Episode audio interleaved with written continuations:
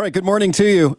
This is Mike Smith. We've got a terrific Monday morning show for you today, and we start with the leader of the BC Liberal Party, now the new incoming MLA for Vancouver Quilchena, Kevin Falcon. He won that by election on Saturday. Kevin Falcon, thanks for coming on today. Thanks for having me, Mike. Okay, congratulations on your by election win. You return to the legislature now, nearly 10 years after your first run in politics this time as leader of the opposition. So, so this has all worked out for you according to plan here so far. You got the gig you you wanted. So, can you talk a little bit about first of all what is driving you down this road here? You left a, a lucrative job in the private sector to do this. What are you hoping to accomplish?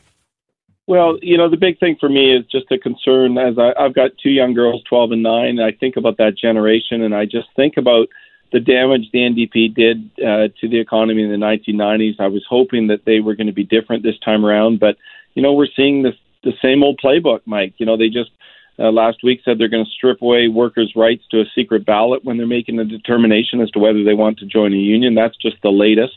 Um, you know they've done their tax and spend uh, approach. We're back into big deficits. We've got 20 23 tax increases. It's the usual thing, right? So I'm just really, really concerned that I want to make sure that we've got the next generation uh, being able to grow up knowing that there's government that is making decisions, not just short term political decisions, but the kind of long term generational decisions that can ensure that they're going to have a bright future too.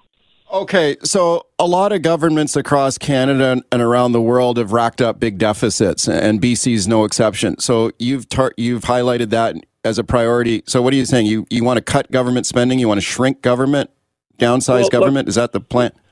Yeah, look, I, I, you have to look at what they've done. So they were left with a multi-billion-dollar surplus from the BC Liberals. They blew through that, uh, and were just barely hanging on to a balanced budget when they went into when the pandemic hit.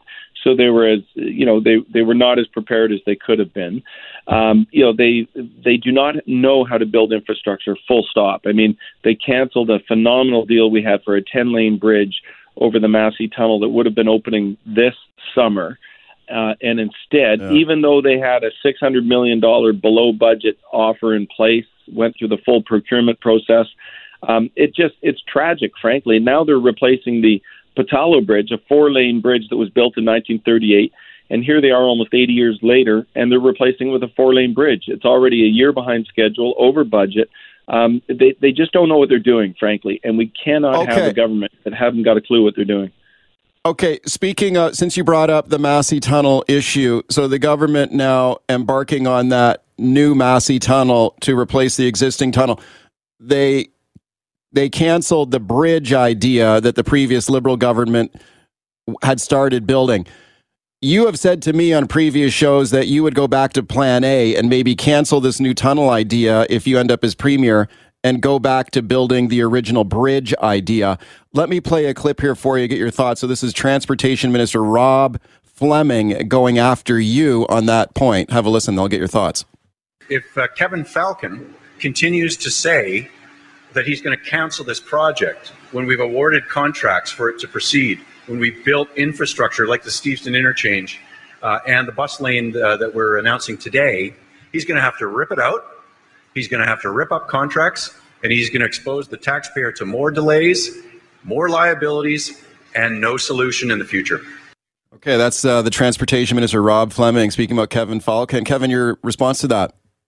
Well, this is a, a guy who has absolutely no background in business and has never built anything, frankly, and it's apparent from his comments.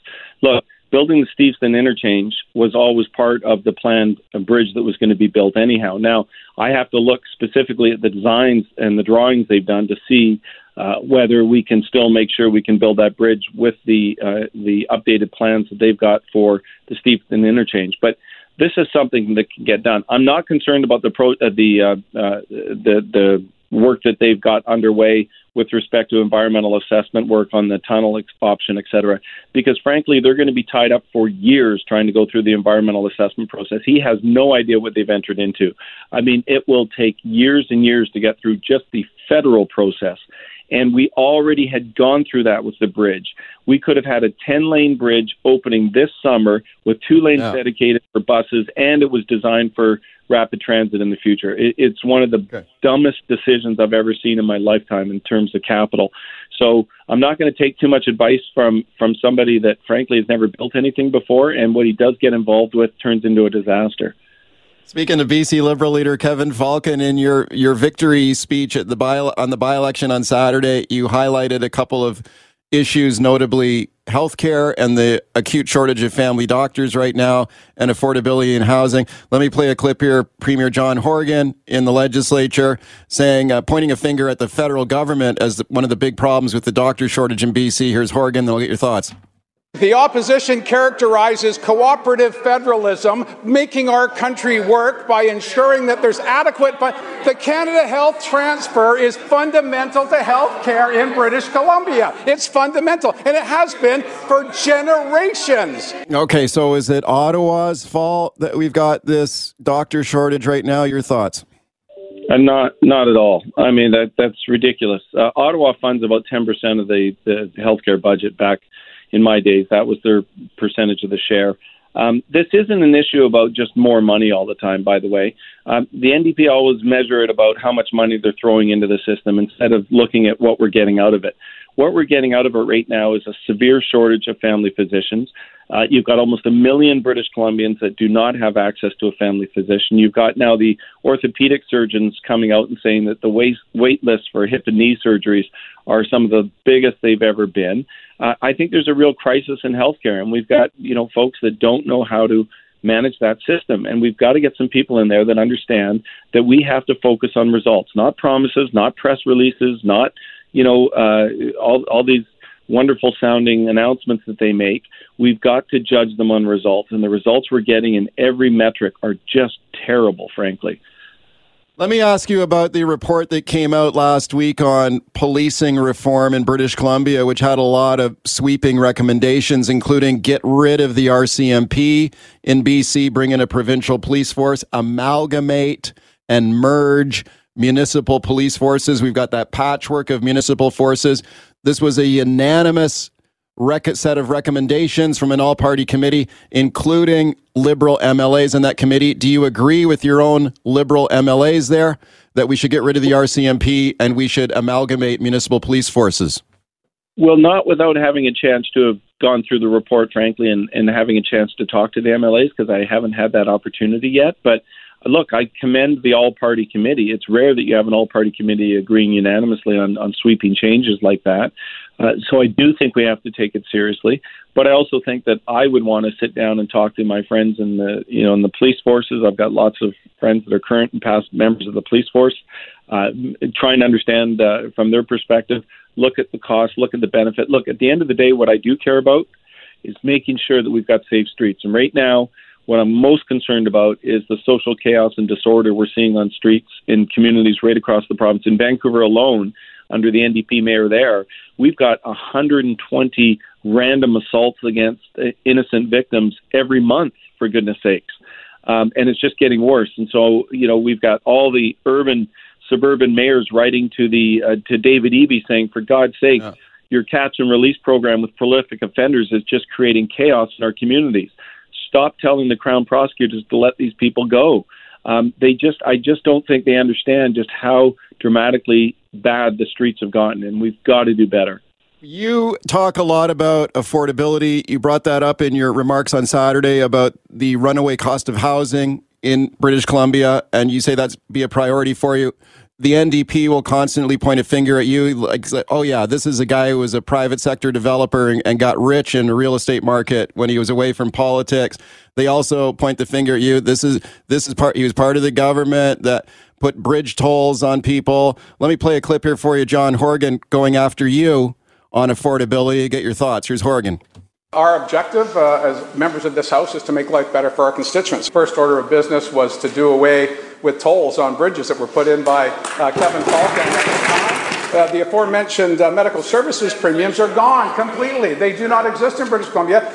Kevin Falcon indexed them annually so they would go up year over year over year. Every time, every time you point the finger at them over affordability, they're going to point it right back at you and say you made life, life less affordable for people. How do you respond?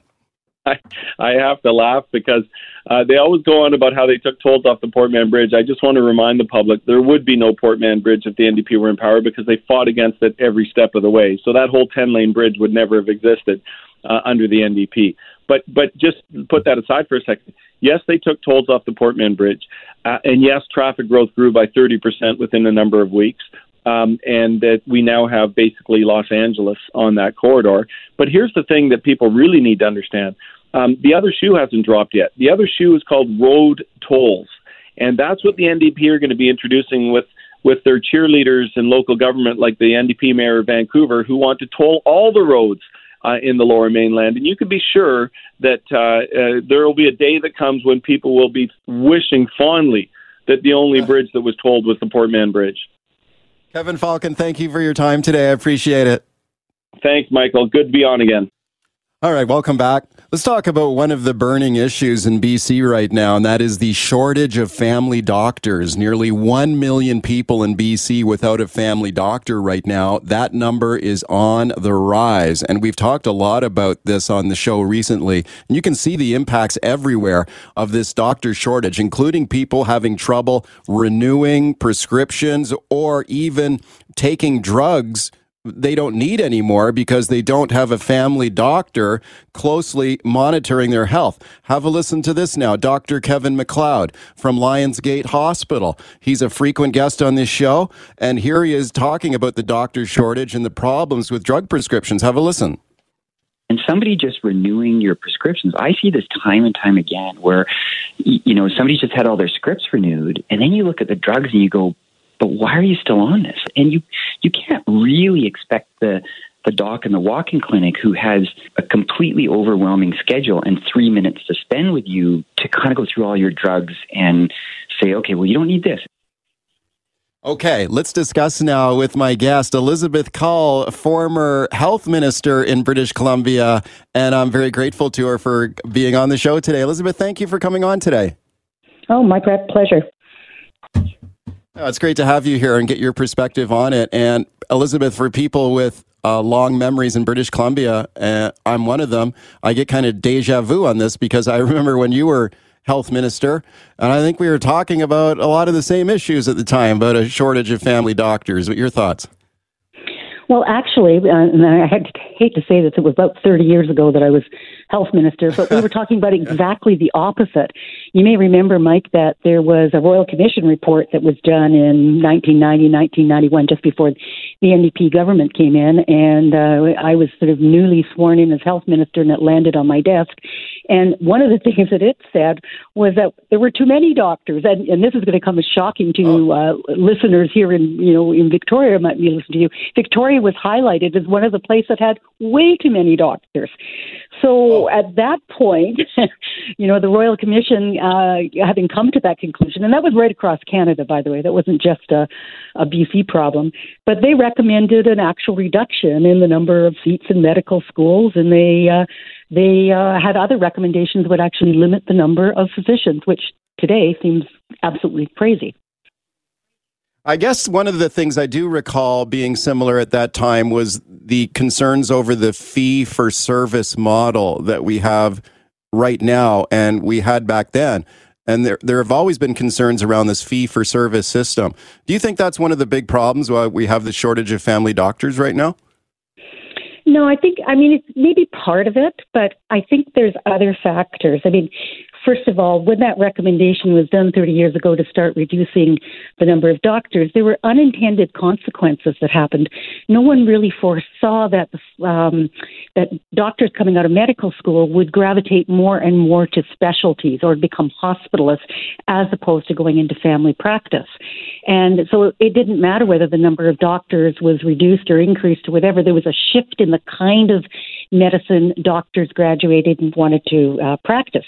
Then you know, we have a, quite a difference in newer uh, grads from med school, younger doctors, particularly women, who don't want to do the kind of uh, health services that were provided, uh, you know, back in the day when uh, doctors worked incredibly long hours and had patients going through and really quickly, uh, but they want to have more of a longitudinal care with these uh, folks. Um, and then we didn't really think about uh, how we could use other healthcare professionals. So it's, it's not just as simple as the fee for service. Um, I do think that we need to have a better alternative payment mechanism for, for doctors, particularly those ones, uh, particularly for family doctors. But, you know, there still are a lot of doctors out there who say, no, I want to do the fee for service. Um, I need help with other things. Do you think that I think the bottom line on this is it could cost a, a, lot of money here to fix this problem? And let me play another clip here for you from Dr. Kevin McLeod from Lionsgate Hospital. And he's a specialist there at the hospital. And you'll hear him make the point here that he thinks maybe the specialists are making too much money and family doctors are not making enough. Here's what he had to say to me, and I'll get your thoughts is say, look, like specialists like McLeod are paid enough. They don't need more money. Um, let's redirect or direct all new monies to the family docs. Like that's where the crisis is. It's the supply and demand system. Put the money where the crisis is, and and just raise the single basic fee that a family doc sees or gets for seeing you in their office. Speaking to former BC Health Minister Elizabeth Cull, Elizabeth, your thoughts on that?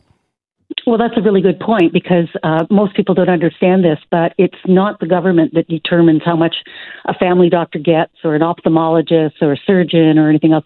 Those uh, that fee schedule is negotiated with the doctors of BC, and and they determine the the relative fees for different kinds of specialties. But yeah, I mean, I, clearly, family doctors need to be paid more.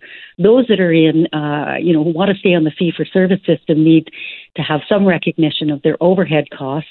But there also needs to be a way to uh, make it much more attractive for those who want to practice family uh, medicine to go into clinics, make enough money, not have to be a small business person worrying with you know the rent and the hydro and all of the other stuff, having that administrative support they need, so they can just get down to looking after patients. And that is that going to cost a lot of money? Yes. Uh, it is. And that's why yeah. you see things like Premier Horgan saying, we need more money to fix these problems from the federal government. Uh, he's absolutely right there. It's going to take a lot of money.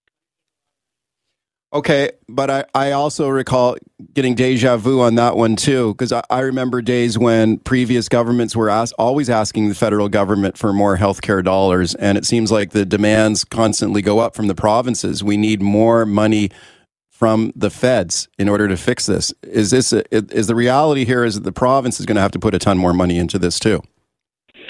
Yeah, the province has put a ton more money into it if you look at the way the healthcare budget's expanded over the years.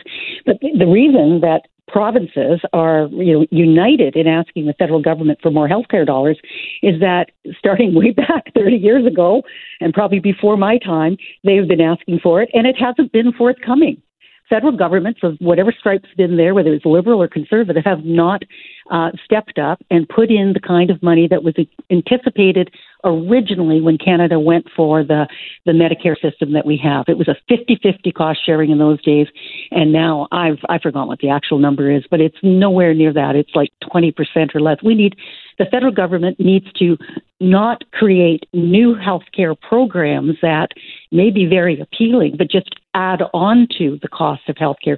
They need to fund uh, fund the fundamental underlying healthcare that we all need, and that that starts with family docs. Do you think that everybody wants to have a family doctor? But do you think that we could look at other parts of the system and increase the number of non medical professionals in the system to ease some of these strains? Like I'm thinking more licensed practical nurses or further expand the authority of pharmacists to prescribe medication. Like, is that a, an option? Absolutely.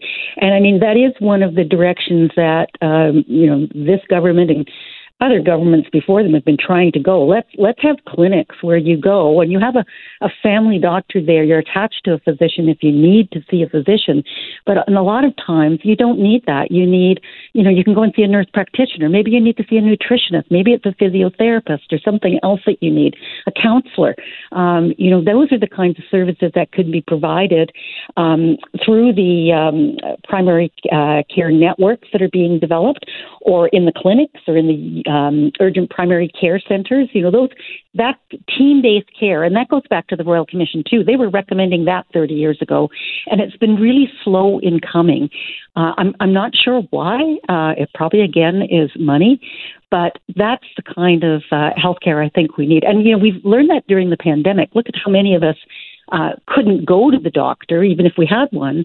But we we learned, um, you know, that sometimes a, a virtual visit was fine. Sometimes you could talk to your pharmacist about your medication. You know, those things. We we learned more about how we could use our healthcare professionals more effectively than we are right now.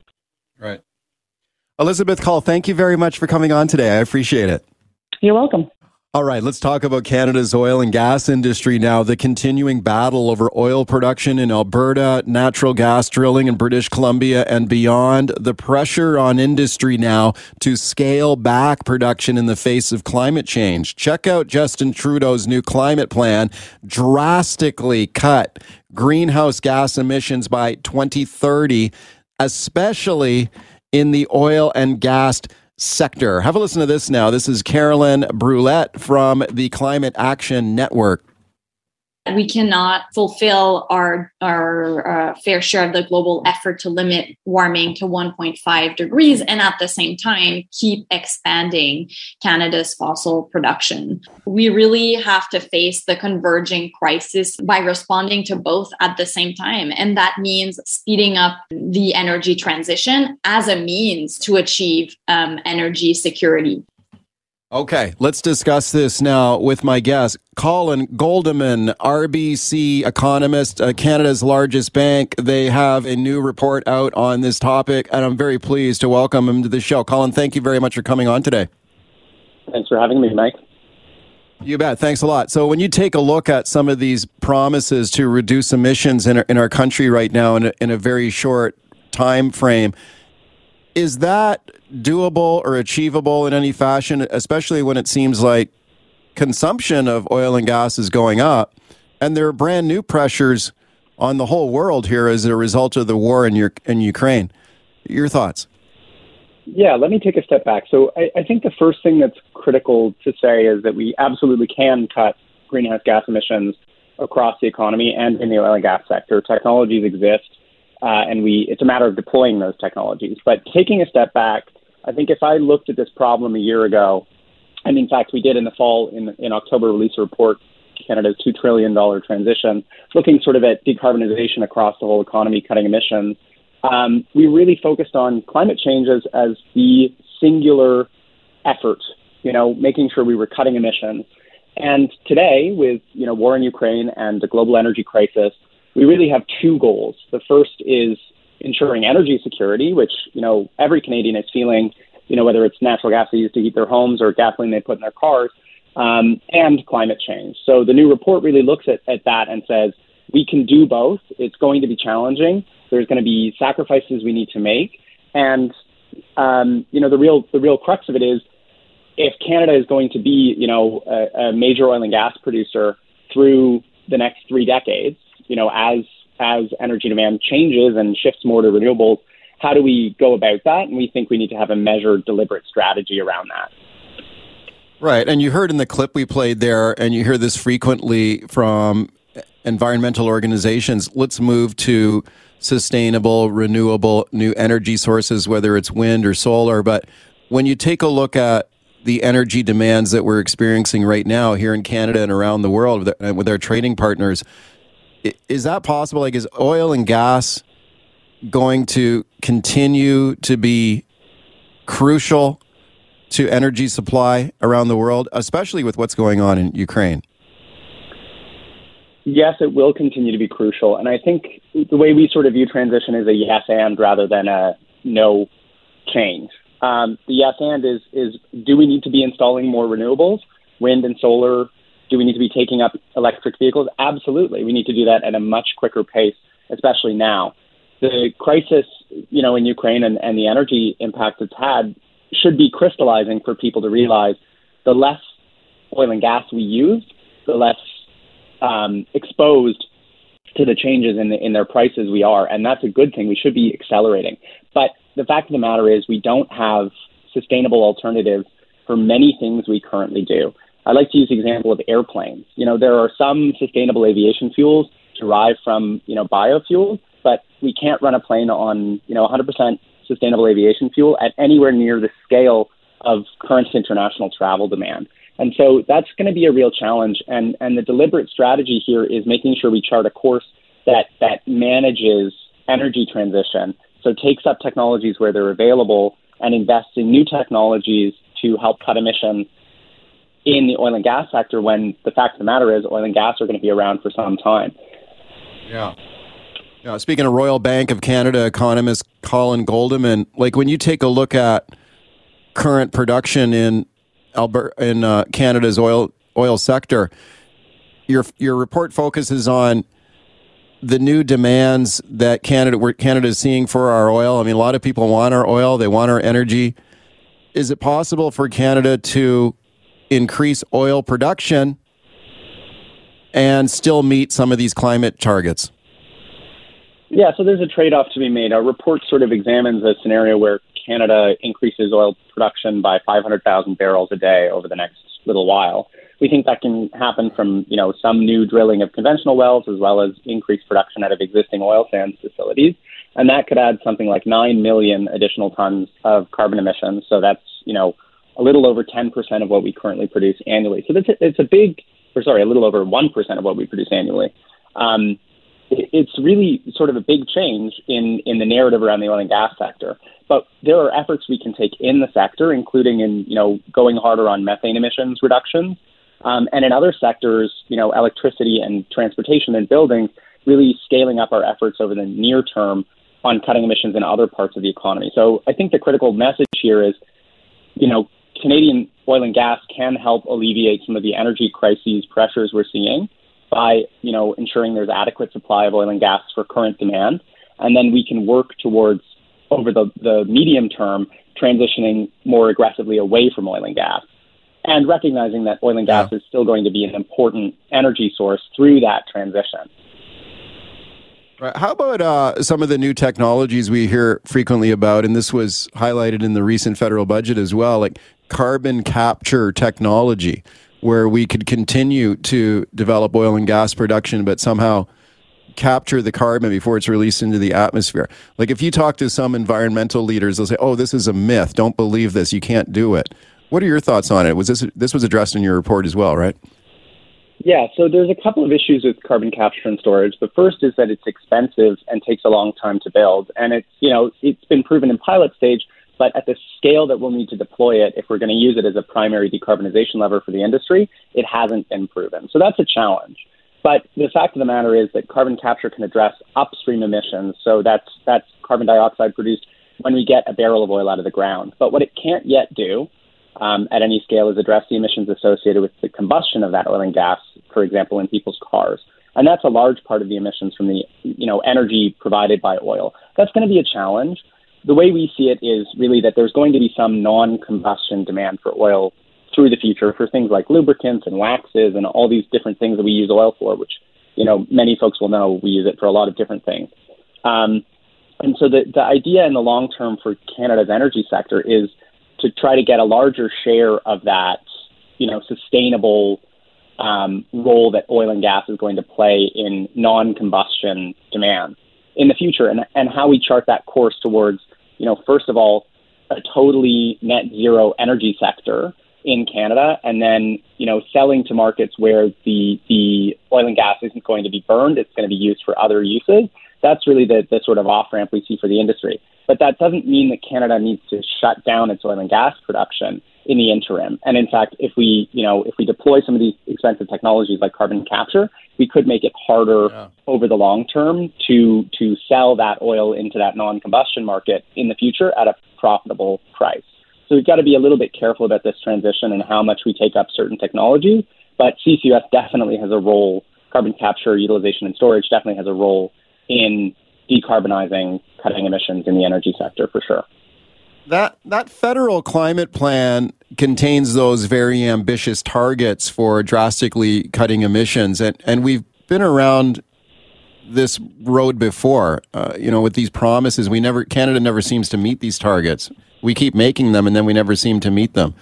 But if we actually were to do this, and you you talked briefly about the the cost of doing this, like how much would it actually cost? I don't think this was in the climate plan, but I mean it's going to cost billions and billions of dollars to achieve these targets.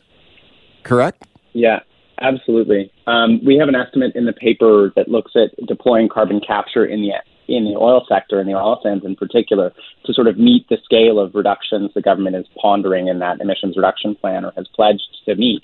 We think it could cost somewhere between 45 and 65 billion dollars over the next eight years to do that. That's a lot of money. Now, the energy sector has quite a lot of money, record profits. Um, you know, we think um, cash flows of like 150 billion dollars this year could be in the cards.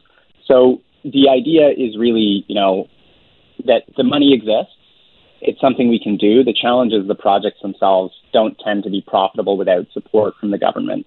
And that's what the government has done in the budget. They've announced an investment tax credit for carbon capture projects. That will help get some of them off the ground. It's not clear exactly how many projects we'll, we'll get via the, the tax credit. Um, but that's going to help defray some of the costs for industry. Now, the question becomes whether or not we can profitably extract oil, you know, into an uncertain market once we've made these investments. And so that's why we're advocating for this sort of deliberate approach where Canada kind of works on both sides to make sure that the investments we're making are going to be profitable for the industry as a whole um, through, you know, the next 30 years. That's going to be the real challenge is doing this deliberately and, and, and in a measured way that maintains, you know, energy security in the near term environmental security by cutting emissions, and then economic security for certain parts of the country by ensuring that we have a, a profitable industry in the future. When you take, speaking of the future, when you take a look at the, the demand for Canadian oil and gas products, where is that going right now? I mean, we, we the government has put these very ambitious targets to reduce emissions, but it seems like the demand for Canadian oil and gas is continuing to rise. I mean, there's a lot of people who say, look, why don't we sell the world our oil and, and gas replace Russian exports, for example. Like, what are you seeing in terms of demand here in the future for Canadian energy? So I think that's the, the really critical question, and there's a lot of uncertainty around it. Right now, oil demand is extremely robust. It's quite high, and that's why we see the prices we're seeing. Um, and you know, most of Canadian oil currently goes to the U.S. or exports. Um, and so there's real questions around, you know, how Canadian oil will continue to be sold through the next 20 or 30 years. There's questions about how much oil the world is going to demand as, you know, more and more people take up electric vehicles or electrify their homes instead of using um, oil or gas for heat. Those are those are sort of fundamental uncertainties over which Canada doesn't have any control. But what we do have control over, or or we can seek to exert some influence over, is how our allies are viewing their oil and gas imports. And the critical piece here, and it's something we talk a little bit about in the report, is that you know Canada is a, an important and geopolitically stable producer of oil and gas, and yeah. Western countries shouldn't be so quick to you know challenge the economics of Western oil production in favor of a cheaper barrel when there are consequences from that, which we are seeing today geopolitically, both in energy prices and for the people of Ukraine. So something we talk about in the report is is seeking to, you know, generate a North American energy security strategy and, a, and an energy alliance with the U.S. and other critical trading partners to to make sure that Canadian industry, as it makes these investments to cut its emissions, um, is is seeing profitable sales of oil and gas to our partners, and our partners are willing to engage us in those long-term contracts for Canadian oil and gas, you know, right. things that protect prices from falling so much that Canadian investments in emissions cuts are no longer profitable. Those are really key parts of the puzzle, and it's it's working to sort of sustain the economics of the industry, and doing that with a lens of you know sort of the current, the impetus for the current crisis, really being you know geopolitically unstable producers of oil and gas, flexing a lot of power and a lot of muscle okay. through that system. Thanks for coming on today. I appreciate it a lot. My pleasure, Mike. Thanks for having me. All right, let's talk about BC's booze laws now. And who is responsible if you get excessively drunk in a bar and then you injure yourself or someone else? Can you sue the bar for serving you the booze? Now, this one is in the news right now. The case of the Vancouver bartender who drank 25 drinks at a series of Vancouver bars and nightclubs and then fell down and suffered a head injury. Now, this all started when the bartender finished his shift at work and he decided to have a couple of drinks after work. He had a cup, uh, two double vodka and sodas. He then went to the studio lounge and nightclub where he drank two Strongbow ciders and two shots of whiskey. Next stop, Relish the Pub. Four 12 ounce Lone Tree ciders, double vodka and soda, and a shot of whiskey. Last stop of the night, the Roxy. Went to the Roxy in Vancouver. Three double vodka and sodas, three shots of whiskey, and one more unidentified shot, according to court documents. Then he fell down, not surprised, and injured himself, got a head injury when he fell down. Suing some of the bars and companies that own the bars here for over serving him. Okay, let's discuss this now with my guest, Mike Murphy. Mike is a personal injury lawyer, Murphy Battista LLP. Hey, Mike, thanks for coming on. Hi, thanks for having me on the show. You bet, Mike. Thanks for doing this. First of all, let's talk about the law as it exists right now. Like, it is illegal, right? Like, if you go into a bar and you are served liquor to the point where you're, you know, completely blotto, you're totally intoxicated, that's illegal under the law, right? That, that's correct. Uh, Mike, under the Liquor Control and Licensing Act, uh, Section 61 uh, prohibits the, um, the, the establishment from doing two things. One is uh, serving somebody alcohol to the point of intoxication, uh, and the yeah. other is uh, uh, they're not allowed uh, to to keep somebody that's intoxicated within the service area. Um, right. So that because uh, these bars, I believe, are likely uh, liquor primary licenses, uh, the Liquor Control and, and Licensing, Licensing Act applies and the staff within uh, were, would be aware of those uh, those requirements under the law because they've they've taken courses uh, that would tell them about it.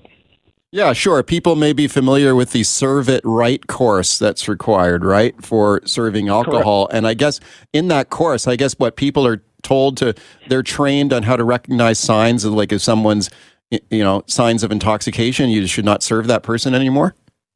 Exactly that. Yeah. Yeah. Yeah. Okay. And so you're not allowed to serve someone enough alcohol to the point of this this intoxication. And also if someone is drunk, you're supposed to what? Ask them to leave? Is that the deal? Um, I, I, think the um, it's incumbent on the, the establishment to recognize how intoxicated somebody is. Um, usually, there's uh, some systems in place to ensure uh, they've got a chaperone, somebody who's not intoxicated to help them get home. Even that can be a dangerous situation. Um, but to take at least rudimentary steps to, to ensure the well being of uh, somebody who's grossly intoxicated. Okay, this is going to be an interesting case here uh, as it proceeds in court. And I'm just wondering your thoughts on, at least on the surface of it. Like, do you think it'll be key that, you know, would they have to, would the bartender here who got drunk and unfortunately injured himself, would he have to prove that what the bar these bars knew that he was that he was intoxicated and they shouldn't have served him anymore? Yeah, uh, Mike. Mike l- let me just preface my my comments uh, for the benefit of your viewers. I, I am not uh, acting on this case. It's not my yeah. client, but I have dealt with cases like this, so I can tell you generally. Yeah, speaking generally. And, and, speaking yeah, generally. Yeah.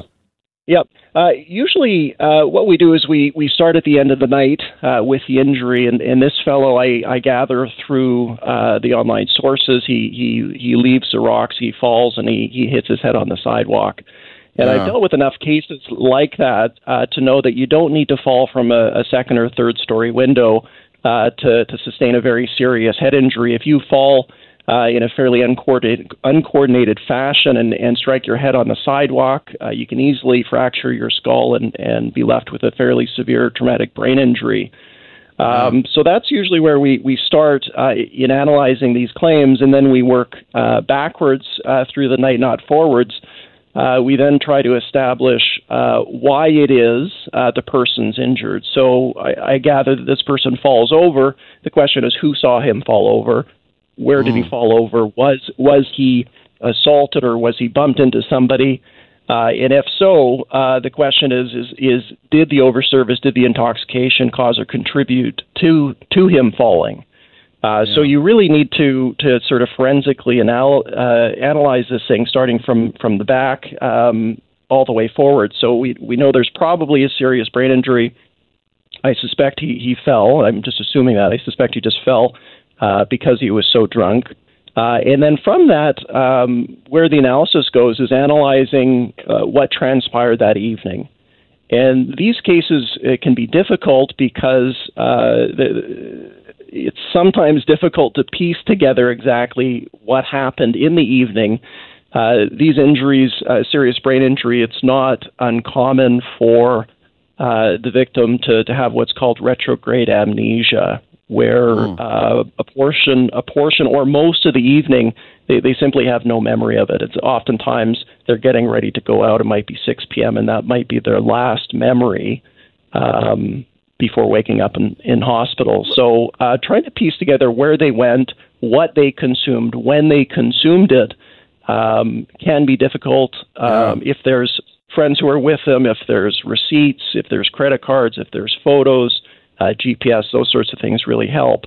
Um, yeah, it'll be a it'll really, be a complex case, complex case for sure. Let me let me ask you this: like speaking generally under the system of laws that we have in our province right now, like I think most people can understand that it, it's reasonable that you know any sort of liquor liquor serving establishment, it should be illegal to serve someone until they're absolutely blind drunk and then they're a danger to themselves or somebody else. I mean, I, I think people can understand that as reasonable, but what if somebody can just hold their booze really well? Like, what if they don't appear to be intoxicated? Maybe they are, but that would not be obvious to the server, would there still be liability there? Like if it doesn't, the person can hold their booze well. Doesn't they don't seem to be drunk? Yeah.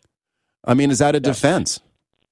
Yeah, uh, Mike, it's a very good question. Um, what's interesting about these cases is these cases never arise from marginal uh, cases where they're overserved a little bit, and and we're you know we're kind of unsure about what symptoms they would have been exhibiting. It's it's usually uh, cases where there's uh, gross overservice re- resulting in severe intoxication.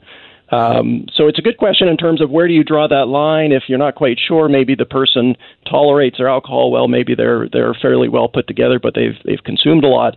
Um, those cases I, I've never had to deal with. Uh, uh, simply because they usually don't arise. It's usually a case where somebody's uh, been overserved uh, quite a bit, and, and regardless of how well you hold your alcohol, if you've got 25 drinks under your belt over a fairly short period of time, uh, then you're going to be in a lot of trouble, regardless yeah. of what your tolerance is. Yeah. Okay, we're going to follow this one closely. Mike, thanks for coming on with your analysis on it today. Thanks very much, Mike. For most of us, crime is something we see on the news. We never think it could happen to us until it does. Loved ones are gone, and for the survivors, the scars will never heal. I'm Nancy Hixt, a senior crime reporter for Global News. And on this season of Crime Beat, I'll take you inside some of the most serious crime stories I've covered. Season 6 of Crime Beat is available now on Spotify, Apple Podcasts, Amazon Music, and all podcast platforms.